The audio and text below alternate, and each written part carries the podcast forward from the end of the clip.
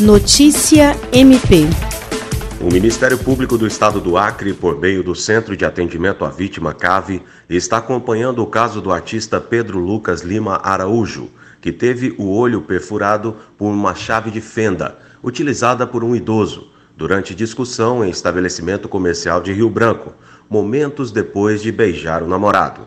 Nessa semana, o órgão auxiliar recebeu a vítima e a ouviu com o objetivo de se inteirar melhor dos fatos e dar a devida orientação sobre os seus direitos.